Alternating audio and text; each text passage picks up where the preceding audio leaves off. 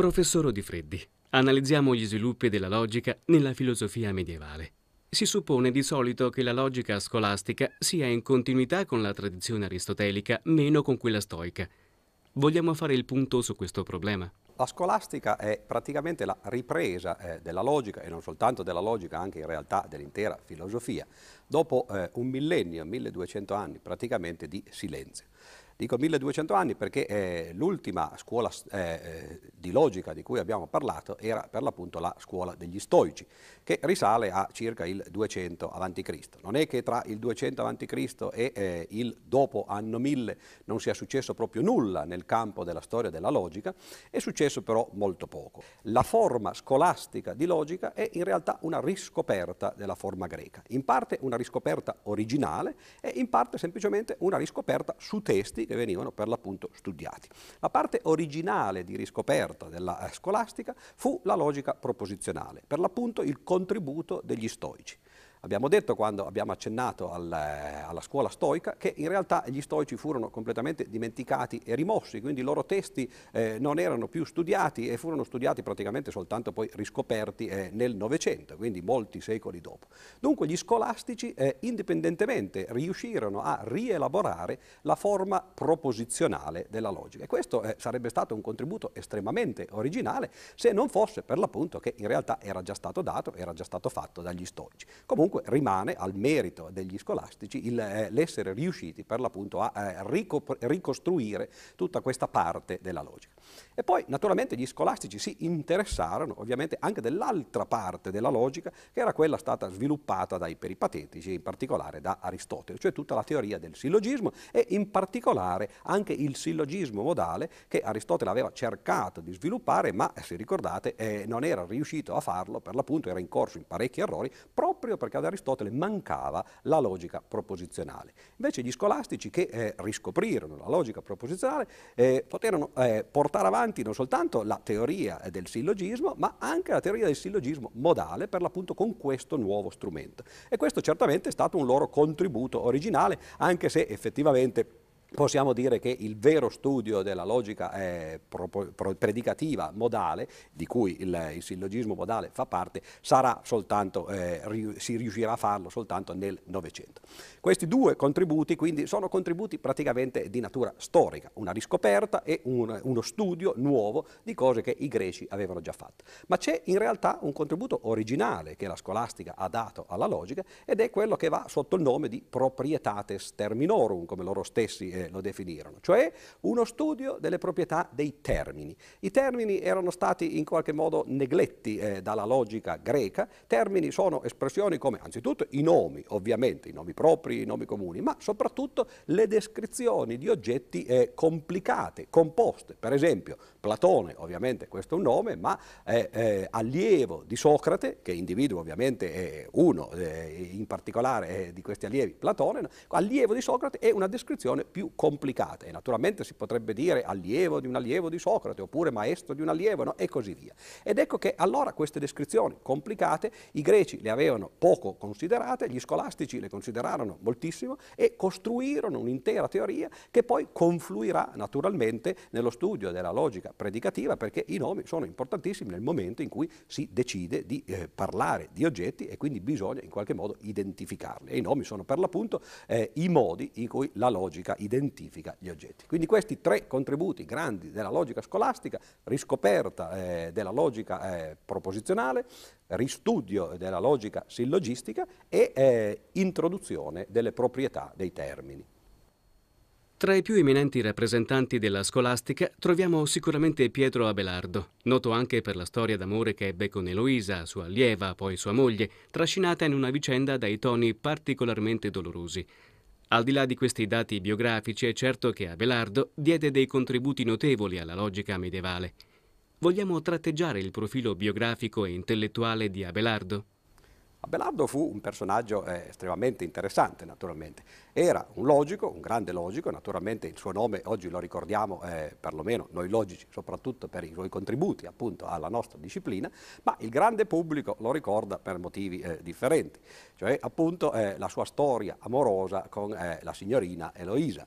Eh, Eloisa era in realtà una ragazzina, aveva uno zio, lo zio decise di dare a questa signorina un insegnamento degno della famiglia e eh, scelse Abelardo eh, perché eh, Abelardo istruisse la signorina. Naturalmente Abelardo prese molto seriamente eh, sua, eh, il suo incarico e la istruì eh, non soltanto nella logica ma anche in altre cose che eh, portarono la signorina ad un certo punto a scodellare un bambino, potremmo dire così. Lo zio non fu eh, perfettamente contento eh, di questo evento e Abelardo ebbe a soffrirne, come potremmo dire, nel senso proprio letterale che si ricorda ancora oggi, no, appunto fu castrato. E singolare questo fatto, lo dico non soltanto per l'aneddoto, perché Abelardo è ricordato nei testi di logica come colui che introdusse il termine copula nella logica e questo è appunto singolare perché una persona nelle sue condizioni forse era la meno indicata no, per farlo. Ebbene, copula che cos'è? È semplicemente la traduzione, il termine latino no, che significa congiunzione e eh, Abelardo fu il primo che incominciò ad usare questa parola latina, appunto copulazione e, e copula come sostantivo, per indicare il verbo essere nella sua accezione di collegamento, per l'appunto di congiunzione fra il soggetto soggetto e il predicato. I contributi di Abelardo alla logica in realtà non sono grandiosi, nel senso che non ci sono, a parte questa introduzione del nome, appunto copula, che si possano indicare no, eh, col dito e eh, cercare di isolare. La cosa importante è che con Abelardo incomincia di nuovo uno studio serio e soprattutto sistematico della logica. Abelardo introdusse nella sua opera, che si chiama Sic et Non, così e eh, non così per l'appunto, il metodo che poi divenne classico nell'intera scolastica. Ed è quello che eh, noi conosciamo soprattutto grazie a Tommaso d'Aquino, perché Tommaso lo usò poi nella Summa Teologia, alla quale accenneremo eh, tra breve. Ebbene, dicevo, questo metodo eh, delle questioni è un metodo dialettico praticamente, molto differente per esempio da quello che si usa oggi nelle nostre università. Quando noi in matematica, ad esempio, vogliamo dimostrare una proposizione, non è che cominciamo a dire, beh, questa è la proposizione, quali sono i motivi a favore, quali sono i motivi contro, cerchiamo di fare una dialettica tra queste due cose e poi scegliamo no, eh, qual è la risposta giusta. Questo invece è quello che propose per l'appunto di fare Abelardo. Quindi ritorna con Abelardo, con questa proposizione del metodo delle questioni, la via della dialettica che era stata la prima che aveva aperto per l'appunto le porte allo studio della logica, come ricorderemo con i sofisti e, e con Aristotele e con Platone. Ed ecco che eh, questo fu appunto il primo contributo. Naturalmente Abelardo scrisse varie opere, il termine copula per esempio viene introdotto nella dialettica, ma oggi lo ricordiamo soprattutto per questo suo contributo. Appunto. È stato il reiniziatore, colui che ha di nuovo il, eh, iniziato lo studio della logica e che naturalmente eh, eh incominciò una tradizione che andò avanti per 3-4 secoli perché la scolastica praticamente si basò esattamente su questo studio. Notiamo non soltanto la scolastica studiò la logica fine a se stessa, ma ovviamente aveva uno scopo ben preciso che era quello di applicare la logica a fini teologici e di questo parleremo tra un momento. Un'altra importante figura della filosofia medievale è Anselmo d'Aosta. In che cosa Anselmo può essere visto come il contraltare di Abelardo?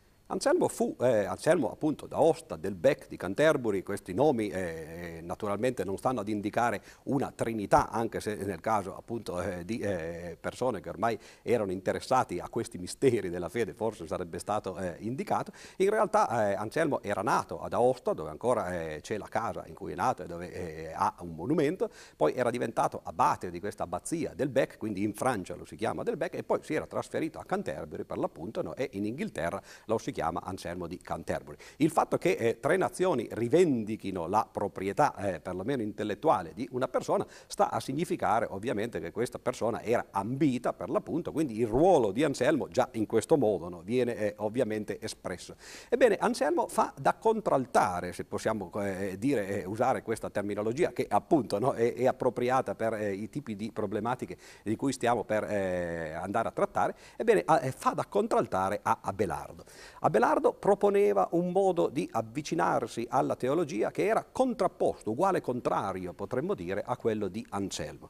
Il motto di Anselmo era, eh, in realtà, naturalmente tutti e due, sia Anselmo che Abelardo, eh, cercavano di vedere quali dovessero essere le relazioni fra la fede e la ragione, in realtà. Eh, ricordiamo, l'abbiamo già accennato, credo, una volta eh, in precedenza, no, che fede e ragione è il dibattito che continua ancora ai nostri giorni, è il titolo del, di una delle ultime encicliche, per l'appunto, di Giovanni Paolo II. Come ci si deve avvicinare alla fede quando si vuole anche usare la ragione? Ebbene, le due vie possibili, le due alternative possibili sono quelle proposte per l'appunto da Abelardo e da Anselmo.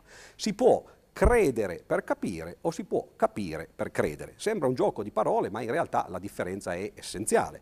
Credere per capire significa che si pone la fede eh, prima della ragione, cioè si decide che si devono credere i misteri della fede perché questi misteri sono, per l'appunto, come dice la parola, incomprensibili, sono dei misteri e li si può cercare di intuire soltanto nel momento in cui già li si crede. Questa è la via proposta per l'appunto da Anselmo d'Aosta.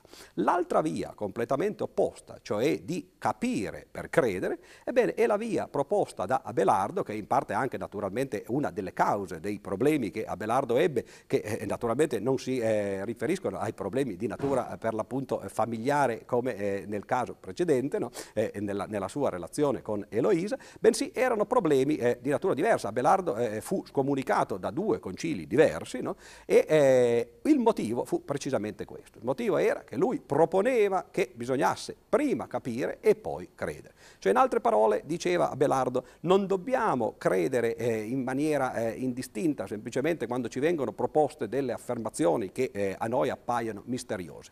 La fede è qualcosa che si può raggiungere attraverso la ragione. Questo era veramente un cambiamento epocale, sarebbe stato un cambiamento epocale se fosse stato accettato naturalmente dalla Chiesa e dalle istituzioni. Però in filosofia queste due vie naturalmente hanno continuato ad essere contrapposte e quindi cercare di credere prima o dopo di aver capito sono per l'appunto no, due atteggiamenti completamente differenti. E Anselmo, eh, naturalmente introducendo questa sua idea per l'appunto no, di credere per capire, ebbe però un grande risultato che Abelardo in realtà non raggiunse mai, cioè propose una dimostrazione eh, dell'esistenza di Dio.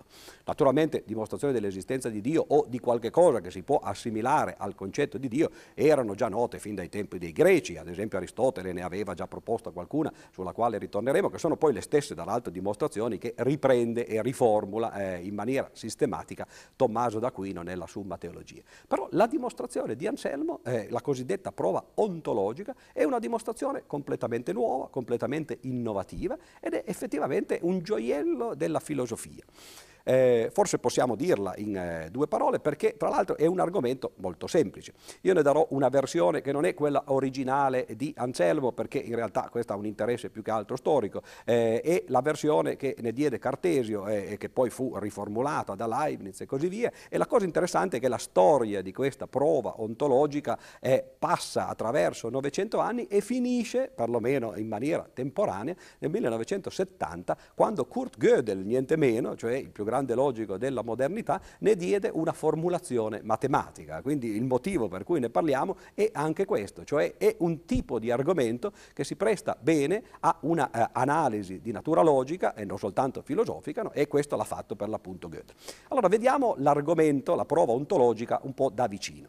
La prova ontologica è praticamente eh, una vera e propria dimostrazione matematica. Abbiamo accennato al fatto che le dimostrazioni matematiche dimostrano dei risultati, delle conseguenze, Naturalmente per poterlo fare devono farlo attraverso una dimostrazione e la dimostrazione delle conseguenze si basa su delle ipotesi che vengono chiamate assiomi. Quindi si parte da degli assiomi, si passa attraverso una dimostrazione e si arriva ad una conclusione.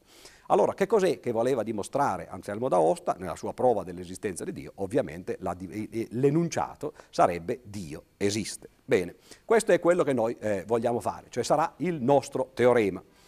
Naturalmente per poter parlare di Dio bisogna darne una definizione, perché ricordate che appunto quando abbiamo parlato del metodo assiomatico, il metodo assiomatico non soltanto riduce i teoremi agli assiomi, ma riduce anche le nozioni definite a nozioni indefinite. Ebbene allora, come facciamo a definire la nozione di Dio? Beh, secondo Anselmo lo possiamo, secondo Anselmo riformulato ovviamente da Cartesio e dai suoi successori, possiamo definire Dio come un essere che ha tutte le perfezioni. E infatti questo risuona, per esempio, nel catechismo di Dio un essere perfettissimo, no? eccetera, eccetera. L'essere perfettissimo è per l'appunto no, una riformulazione di questa definizione che diede Anselmo eh, della divinità. Allora abbiamo una definizione, Dio è un essere che ha tutte le perfezioni, vogliamo arrivare ad un teorema che ci dica che Dio esiste, dobbiamo partire da qualche assioma e l'idea geniale di Anselmo fu di dire, beh, eh, l'assioma ovvio che possiamo dire è che l'esistenza è una perfezione. È meglio esistere che non esistere, chi esiste è più perfetto di chi non esiste, dunque l'assioma sarà l'esistenza è una perfezione. Allora capite che a questo punto, partendo da un assioma che dice che l'esistenza è una perfezione, e volendo arrivare alla conclusione che Dio esiste, avendo definito Dio come un essere che ha tutte le perfezioni, la dimostrazione è ovvia. Se Dio ha tutte le perfezioni, in particolare ha quella che l'assioma dice essere una perfezione, cioè l'esistenza, dunque Dio esiste. Vedete come la struttura di questo argomento è anzitutto semplicissima e poi soprattutto è una vera struttura di natura matematica, assiomatica, con una definizione, un assioma, un eh, teorema e una dimostrazione però è ovvia. Ovvia semplicemente perché si basa su questo assioma. Non staremo qui a fare tutta la storia ovviamente della prova ontologica che sarebbe comunque interessantissima. La prova ontologica però è stata smontata praticamente nella maniera più eh, definitiva da Kant nella critica della ragion pura, quando Kant notò, e in realtà questo era già stato notato anche da Gassendi nelle sue eh, osservazioni sulle meditazioni di Cartesio, Kant notò che in realtà l'assioma è sbagliato. Uno potrebbe dire, beh, in realtà come si fa a sbagliare un assioma? Beh, in realtà gli assiomi sono presi eh, ovviamente come punti di partenza, però anche su questi no, si può discutere. L'affermazione di Kant era che l'assioma che l'esistenza è una perfezione è sbagliato in maniera intrinseca perché l'esistenza non è nemmeno una proprietà. Questo è qualcosa che i logici oggi hanno introiettato e eh, praticamente è una riformulazione dell'argomento di Parmenide sul fatto che non si potesse parlare di essere in assoluto e dunque l'esistenza di per sé non potesse essere considerata per l'appunto un predicato, una proprietà. I logici l'hanno introiettata, dicevo, eh, nel fatto che eh, quando si parla di esistenza nella logica lo si fa non usando dei predicati, come potrebbero essere appunto i predicati soliti, tipo eh, qualche cosa ha la proprietà di essere rosso, per esempio, o di essere verde, o di essere vecchio, o così via, no? bensì lo si fa attraverso un particolare elemento linguistico che si chiama quantificatore, e non a caso appunto quantificatore esistenziale. Cioè eh, l'argomento di Kant contro la prova ontologica in realtà è qualcosa che i logici appunto no, hanno assimilato e l'hanno assimilato nel fatto appunto che usano quantificatori esistenziali come... Eh, eh, espressioni del predicato di esistenza e non un vero e proprio predicato.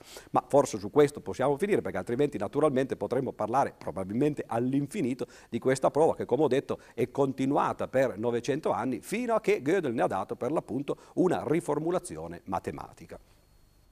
Esiste anche una critica di Frege alla prova ontologica nei fondamenti dell'aritmetica, che si basa sul fatto che l'esistenza è una proprietà di secondo livello e non una proprietà che inerisce direttamente a un oggetto. Come svolge Frege questa critica? Abbiamo appena detto che effettivamente i logici non usano eh, l'esistenza come una proprietà, la usano com- invece come un quantificatore. Forse è bene fare una precisazione su eh, questo argomento, per l'appunto eh, stiamo parlando di quella che si chiama la logica del primordine, per l'appunto la logica dei predicati. Il che significa che quando eh, usiamo i quantificatori, cioè l'espressione del tipo tutti, qualcuno, nessuno, ci riferiamo a oggetti, a individui eh, dei quali abbiamo dei nomi e questi nomi sono per l'appunto i termini di cui gli scolastici hanno fatto il, eh, il primo studio. Naturalmente si potrebbe parlare di tutti, qualcuno, nessuno, eh, riferendoci non, non ad oggetti ma a predicati. Cioè questo sarebbe, significherebbe introdurre una logica di tipo diverso, più complicata, che si chiama per l'appunto logica del secondo ordine. Ebbene, Ebbene, naturalmente nella logica del secondo ordine è possibile definire un predicato di esistenza, per esempio il modo a cui probabilmente eh, Parmenide eh, pensava quando ha formulato il suo argomento sarebbe il seguente, dire che qualche cosa esiste, se eh, lo dico in, un, in, una formulazione che eh, praticamente ricorda quella di Quine eh, del Novecento, cioè dire che qualche cosa esiste significa che qual, quel qualche cosa è soggetto di un predicato, cioè che c'è qualche predicato di cui quella cosa è un soggetto. Questa è una definizione dell'esistenza, però è una definizione per l'appunto del secondo ordine, cioè richiede una quantificazione sulla totalità dei predicati. Ebbene, è interessante che allora questa definizione di esistenza si dimostri attraverso l'argomento di Parmenide essere una definizione del secondo ordine che non può essere ridotta a una definizione del primo ordine. Cioè eh, l'argomento forse di per sé non è così interessante, ma è interessante quello che si può dedurre da questa eh, breve discussione che ne abbiamo fatto, il fatto cioè che spesse volte gli argomenti filosofici vengono ripresi eh, in seguito e diventano non soltanto più dei paradossi oppure eh, argomenti vaghi, bensì dei veri e propri teoremi. Cioè abbiamo fatto recentemente, no, in questa nostra mezz'ora, due esempi fondamentali. Il primo esempio, per l'appunto, che il paradosso sul non essere di Parmenide diventa in realtà nella logica moderna la dimostrazione che il predicato di esistenza, predicato del secondo ordine, non può essere ridotto a un predicato del primo ordine. E il secondo esempio invece è per l'appunto l'esempio della prova ontologica di Anselmo, che nelle mani per l'appunto di Gödel diventa addirittura un teorema. Eh, vorrei fare una piccola parentesi no, su questo argomento, cioè il fatto che eh, diventi un teorema nella formulazione di Gödel non significa naturalmente che ormai è provato matematicamente che esiste Dio, bensì che questo diventa un teorema sulla base di un certo numero di assiomi che Gödel pone. E naturalmente gli assiomi che Gödel pone sono eh, molto difficili da digerire per coloro che già non credono per l'appunto nell'esistenza di Dio e questo ci riconduce naturalmente no, alla disputa tra Anselmo ed Abelardo, cioè al fatto che per accettare le conclusioni di questa dimostrazione di Gödel, che è appunto la riformulazione moderna della prova ontologica di Anselmo, bisogna già credere all'esistenza di ciò di cui si sta cercando di dimostrare dimostrare l'esistenza. Cioè, in altre parole, questi argomenti non sono naturalmente circolari, perché eh, sono vere e proprie dimostrazioni matematiche, però eh, pur non essendo circolari sono cose che, come diceva Hume eh, di, di, di, certi argomenti per l'appunto di Berkeley, no? sono cose che non ammettono la minima confutazione, nel senso di essere esattamente matematicamente esprimibili, ma non danno la minima convinzione, a meno che uno già non creda per l'appunto a questo tipo di argomenti.